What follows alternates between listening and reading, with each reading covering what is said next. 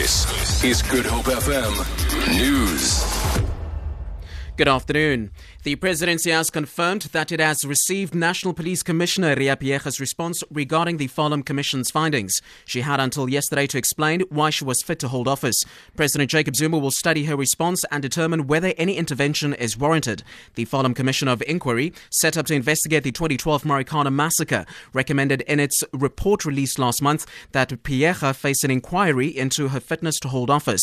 Director of Communications at the presidency, Bongani Majola. The National Police Commissioner, General Riah Phiyega, did submit her response last night just before 11 p.m. following the recommendations of the Farlam Commission of Inquiry. President Zuma will now study the response and determine whether it warrants any intervention, and the President will also determine the nature of that intervention.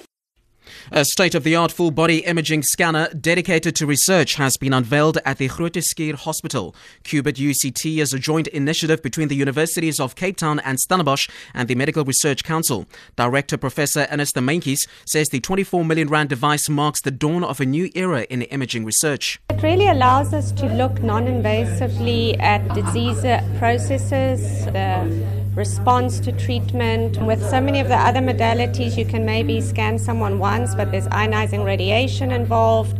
With MRI, there's no ionizing radiation, there's absolutely no risk. So you can scan someone repeatedly, you can do longitudinal studies to see how disease progresses.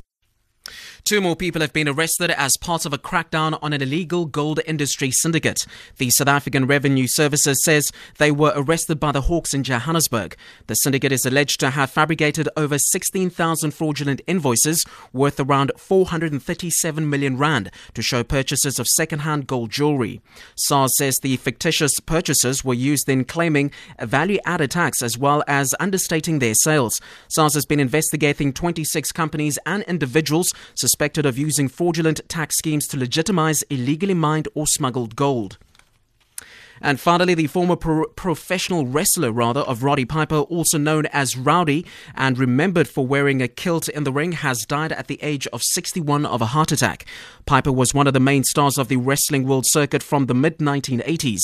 During his career, he won more than 30 titles and was inducted into the Wrestling WWE Hall of Fame in 2005.